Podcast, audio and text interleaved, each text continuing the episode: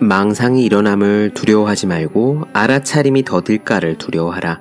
망상이 일어나면 곧 알아채라. 알아채면 없느니라. 고려시대 지눌 스님의 말입니다. 잡념이 떠오르고 집중이 잘 안 돼서 고민해 본 적이 있습니까? 걱정하지 마십시오. 그것은 여러분만의 문제가 아닙니다. 모든 사람들이 여러분과 똑같습니다. 왜냐하면 사람의 마음이 원래 그렇기 때문이에요. 마음은 자꾸만 집중하는 대상에서 벗어나려고 합니다. 아주 작은 외부의 자극에도 주의가 분산되고요. 분산된 주의 때문에 짜증이 일어나서 그 짜증에 또 신경을 씁니다. 자극은 꼬리를 물고 여러분을 공부가 아닌 다른 곳으로 데려가려고 하죠. 집중하지 못하는 것이 마음의 본성입니다. 그럴 때마다 이렇게 하세요. 첫째, 여러분만 그런 스타일이라는 착각을 버리시기 바랍니다. 사람 원래 그렇습니다. 둘째, 다른 자극에 자꾸 집중력이 흩어지더라도 화내지 마십시오. 화 또한 자극입니다. 셋째, 주의가 분산되면 그저 알아채면 됩니다. 아, 또 다른 생각을 했구만. 그리고 계속 공부 자체에 담담하게 집중력을 쏟으십시오. 책상 위에 올려놓기만 해도 공부하고 싶어지는 365 혼공 캘린더, 잡념에서 벗어나는 방법에 대한 대목으로 시작합니다.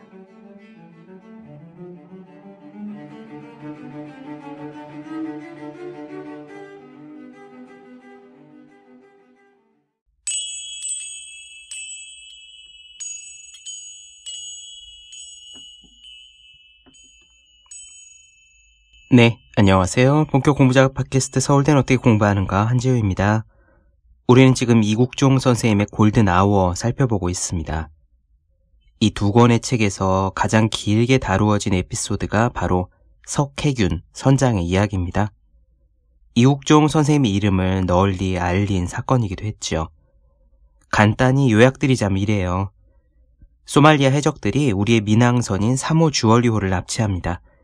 안 그래도 소말리아 해적들에게 골머리를 앓던 우리 해군은 무력으로 구출작전을 폈는데 그것이 바로 아덴만의 여명작전이었습니다. 이 작전은 대단한 성공을 거두었어요. 우리 정예 군 몇 명의 부상도 있긴 했지만 해적들 전부를 사살 또는 체포하고요. 납치되었던 배와 선원들을 구출했습니다. 단 한 명, 그 배의 선장이었던 석해균 선장만 빼고 말입니다.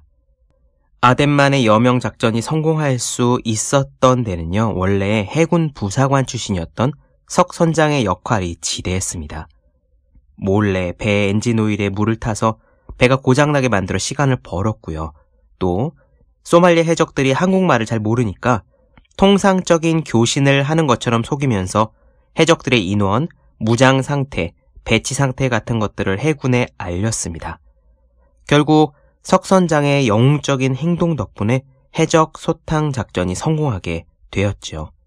그러자 이에 분개한 해적 한 명이 석 선장에게 총을 쏘았고요.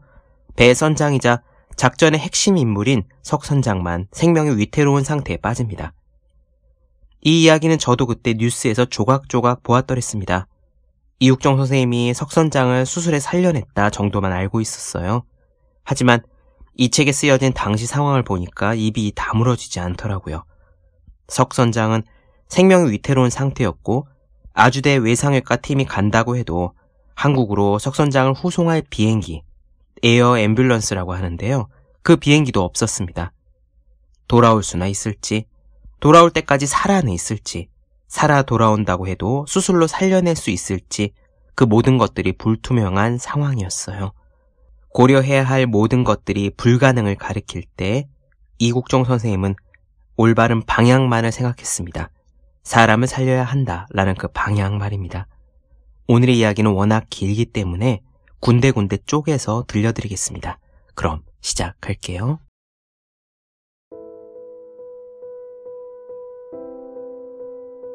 소말리아의 군벌 세력은 그 어느 나라 군인보다 실전 경험이 많았고 전술 운용 능력 또한 강력했다. 그 경험과 능력으로 바다 위 도적이 돼서 민간 상선을 인질로 삼아 보상금을 노렸다. 그것이 어떤 벌이보다 나았다. 낡은 어선과 상선들을 해적선으로 개조했고 해적들은 1100 해리가 넘는 공해상에서 마구잡이로 도적질을 해댔다. 개별 전투에서 승패를 가르는 것은 전술 운용 능력과 병사들의 전투력이다. 이것은 철저하게 실전 경험에 좌우된다. 아무리 강도 높은 100번의 훈련도 실전 경험 한 번에는 미치지 못한다. 부상을 우려해 훈련 강도를 낮추면 훈련은 무의미해진다. 그런 점에서 소말리아 군벌 조직은 세계 어느 군 조직보다 실전을 끊임없이 소화하고 있는 실전 전투부대였다. 한국 외항선은 이들에게 만만한 표적이었다. 2006년부터 한국의 상선은 수시로 피랍됐고 그때마다 민간 상선회사는 돈을 뿌려서 사람들을 건져왔다. 그것이 한국의 대처 방식이었다. 2011년 1월 한국의 특수화학물질 운반선 하나가 다시 소말리아 해적들에게 피랍됐다. 이번에도 3호 해운의 배였으며 배의 이름은 3호 주얼리호였다. 피랍된 배의 선장은 고의적으로 선박의 항로를 지연시켰다. 침로를 바꾸며 지그재그로 운항을 했고 배의 엔진을 일부러 망가뜨렸다. 전투함 최영함이 선박을 따라잡을 수 있는 시간을 벌어주려 한 것인데 말 그대로 목숨을 건 일이었다. 이 사실을 알게 된 해적들의 살기 어린 구타가 반복됐으나 선장은 버텼다. 전직 해군 부사관 출신이라는 선장은 도적들에 맞서 몸을 던져 시간을 벌었고 그 사이 해군은 다음 작전을 준비했다. 해군의 진압에 분노한 해적 하나가 석해균 선장을 향해서 AK-48 총탄을 쏟아부었다. 그중 6발의 총탄이 석 선장의 몸에 박히거나 몸을 뚫고 나갔다. 그중 3발이 체간부를 관통했고 부서진 총탄의 파편이 대장과 간을 포함한 내장을 갈갈이 부스러뜨렸다. 관통상을 당한 왼쪽 팔을 비롯해 양다리가 모두 으스러져 덜그럭거렸다. 그는 피랍 선박의 선장이었으며 목숨을 걸고 작전을 도와준 전직 해군 간부였다. 작전에 핵심적으로 기여한 선장이 죽는다면 그 배를 되찾았다고 해도 빛을 잃을 것임에 분명했으므로 해군 지휘부는 그를 죽게 둘 수가 없었다. 석 선장이 구출되었을 때 그곳이 한국이 아니라 오만이라는 나라라는 사실이 그나마 다행이었다. 손상 초기에 가장 큰 사망 원인은 출혈과 내장 파열로 인한 추가적인 오염이었으므로 이를 막는 게 우선이었다. 술탄 카부스 왕립병원의 외과 의사들은 다국적 의료진으로 구성되어 있었고 다수가 영국에서 수련을 받았다. 헬리콥터를 통해 응급실로 이송된 선장을 신속하게 수술방으로 데리고 올라갔고 빠른 속도로 데미지 컨트롤 수술을 했다. 밤 11시쯤 자리를 잠깐 비웠던 김지영이 나에게 콜을 해왔다. 김지영의 목소리는 숨가빴다. 외교부에서 급하게 나를 찾는다고 했다. 연결된 전화기 너머로 외교부 사무관이라는 남자의 목소리가 귓속을 파고들었다. 피로에 쩐 목소리였다. 사무관의 용건은 간단했다. 원래 가기로 했던 의료진이 갈 수 없게 됐다. 누군가는 가야 한다. 당신이 가줄 수 있겠는가? 정부와 해군의 입장에서는 누군가는 가야 했고 의료진의 입장에서는 섣불리 가겠다고 나설 수 없었다. 석 선장은 언제 터질지 모르는 시한폭탄 같았다. 대화를 주고받으며 공허함이 밀려들었다. 그것은 환자의 숨이 아직 붙어있을 경우를 전제로 한 이야기였다. 조금만 더 나빠지면 운구를 해야 할지도 모른다. 당연히 우리에게도 부담이었다. 윗선의 허락을 구해야 하지만 승인 여부는 알 수 없었다. 무엇보다 기다릴 시간 자체가 없었다. 해군 출신의 선장이 죽어가고 있었는데 모르는 척할 수는 없었다. 죽든 살든 그는 고국으로 돌아와야만 했다. 나는 어쨌건 환자를 직접 봐야 어떻게 할지 알 수 있을 겁니다 라고 사무관에게 대답했다. 내 대답에 사무관의 목소리가 조금 나아졌다. 전화를 끊자 텅 빈 사무실이 적막했다. 나는 성공 확률을 생각하지 않았다. 그를 데리고 오는 일, 그것만을 머리에 담았다. 외교부 사무관에게 다시 전화를 걸었다. 마지막으로 부탁할 것이 있었다. 저 내일 함께 갈 의사가 여권이 아직 없습니다.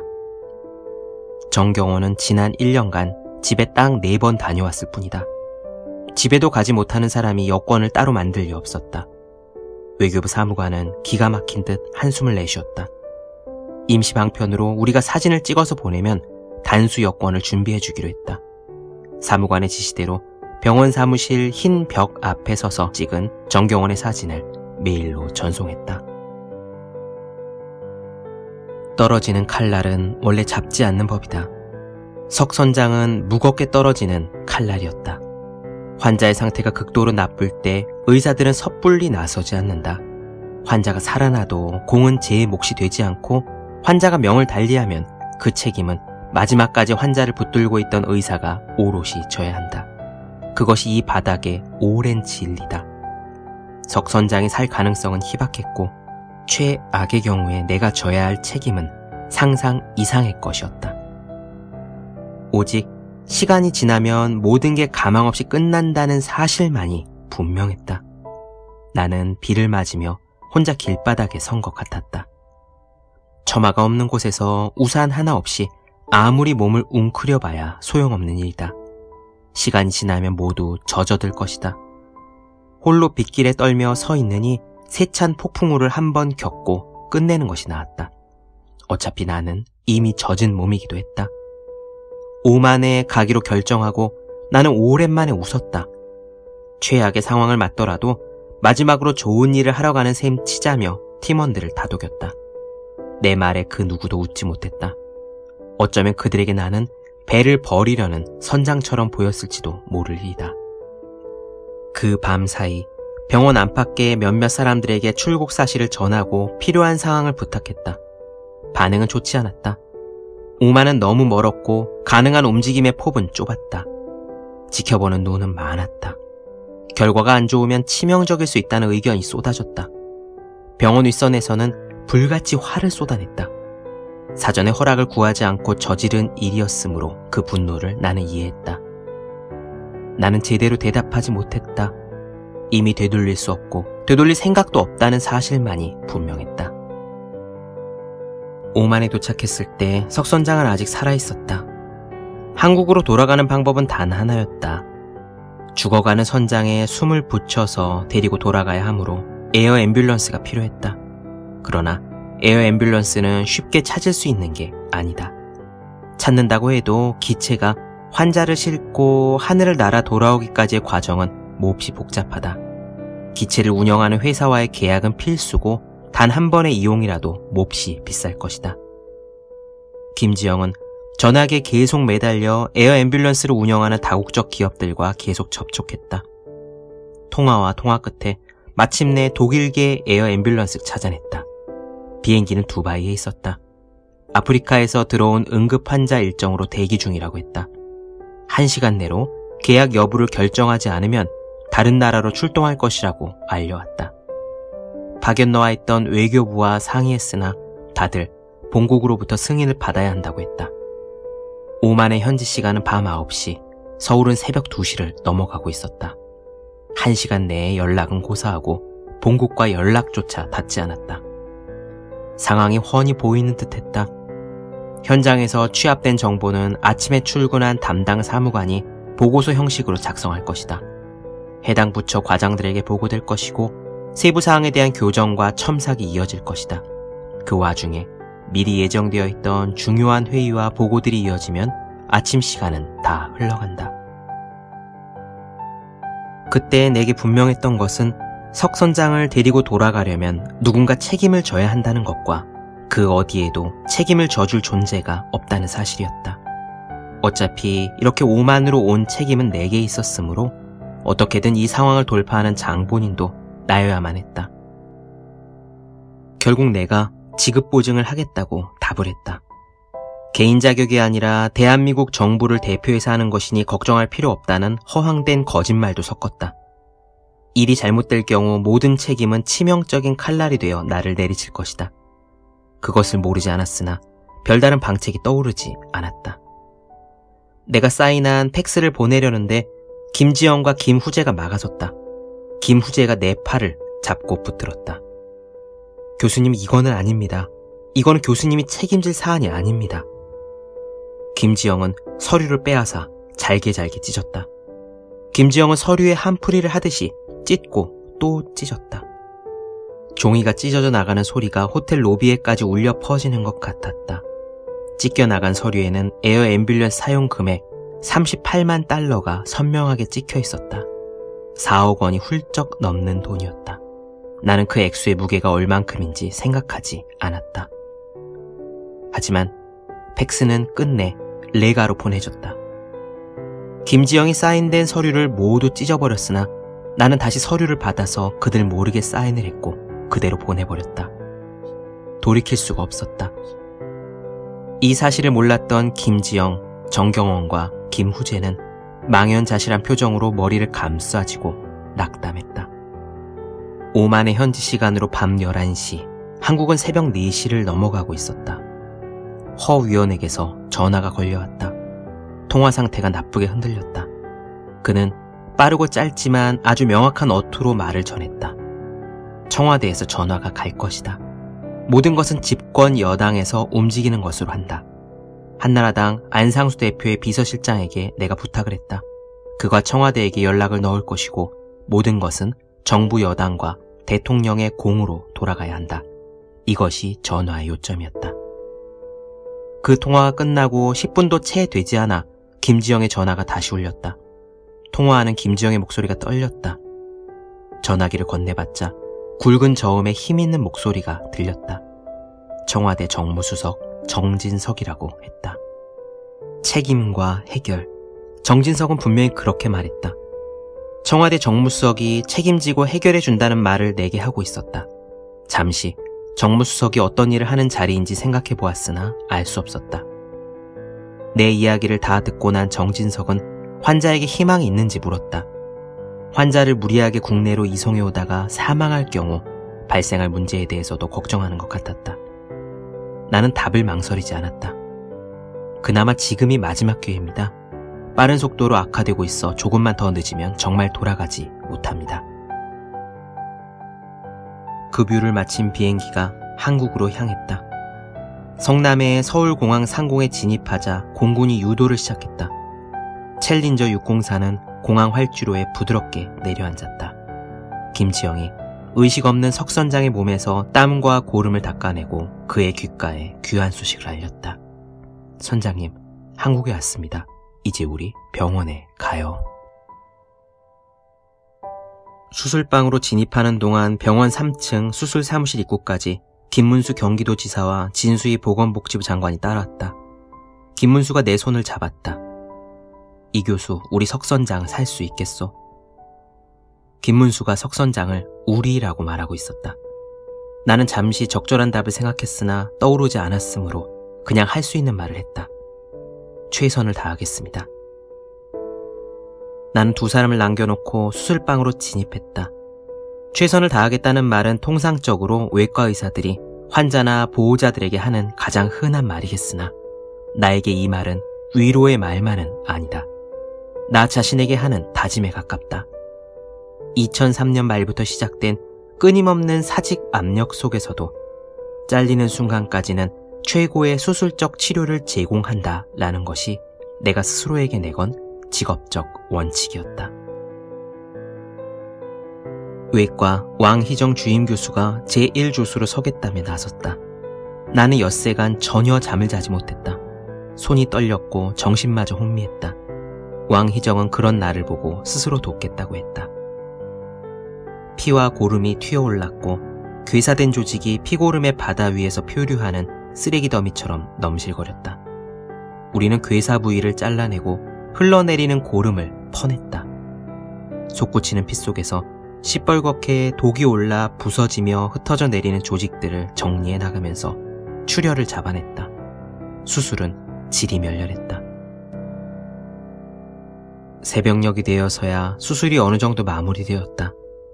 살아있어도 산 사람으로 보기 어려운 석선장을 데리고 나와 중환자실로 철수했다. 수술 과정을 지켜본 서울대학교 의과대학의 두 교수는 아침 일찍 청와대로 대통령을 찾아가 직접 보고했다. 병원 측에서 언론을 상대로 브리핑을 했다. 나는 언론과 접촉하지 않았다. 병원의 인터뷰 중에 아주대학교 병원이 지난 10년간 중증 외상 분야를 집중 육성해왔다라고 했다. 10년과 집중 육성 사이에서 나는 씁쓸해졌다. 내가 겪어온 10년과 병원이 말하는 10년은 같지 않았다. 나는 이해할 수 없었다. 석 선장은 여전히 사경을 헤매는 중이고 그의 생사 여부는 조금도 예측할 수 없었다.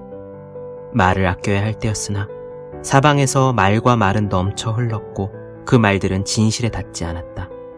나는 무의미한 말의 파도에 휩쓸리지 않으려 중환자실로 깊이 숨어들었다. 그 와중에도 중증 외상 환자는 응급실을 통해 계속 밀려들었다. 한쪽에서는 석 선장의 목숨이 휘청거렸고 다른 한쪽에서는 피 마르는 수술들이 일상처럼 계속 이어졌다. 나와 정경원, 장정문, 김지영, 송서영, 백숙자, 강찬수군 좀처럼 집에 가지 못했다.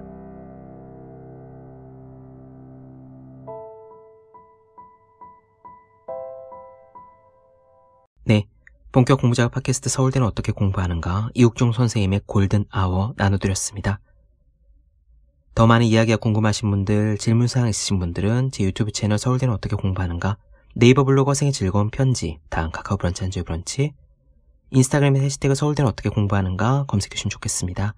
또 학생, 직장인, 수험생, 취준생 등 공부하시는 모든 분들을 위해서 어떻게 공부하는 것이 효율적인지 설명한 혼자 하는 공부의 정석, 그리고 책상에 올려두기만 해도 공부하고 싶어지는 365 혼공 캘린더, 아직 읽지 않으셨다면 꼭 한번 읽어보셨으면 합니다. 분명 도움이 되실 거예요. 오늘 여기까지 하겠습니다. 전 다음 시간에 뵐게요.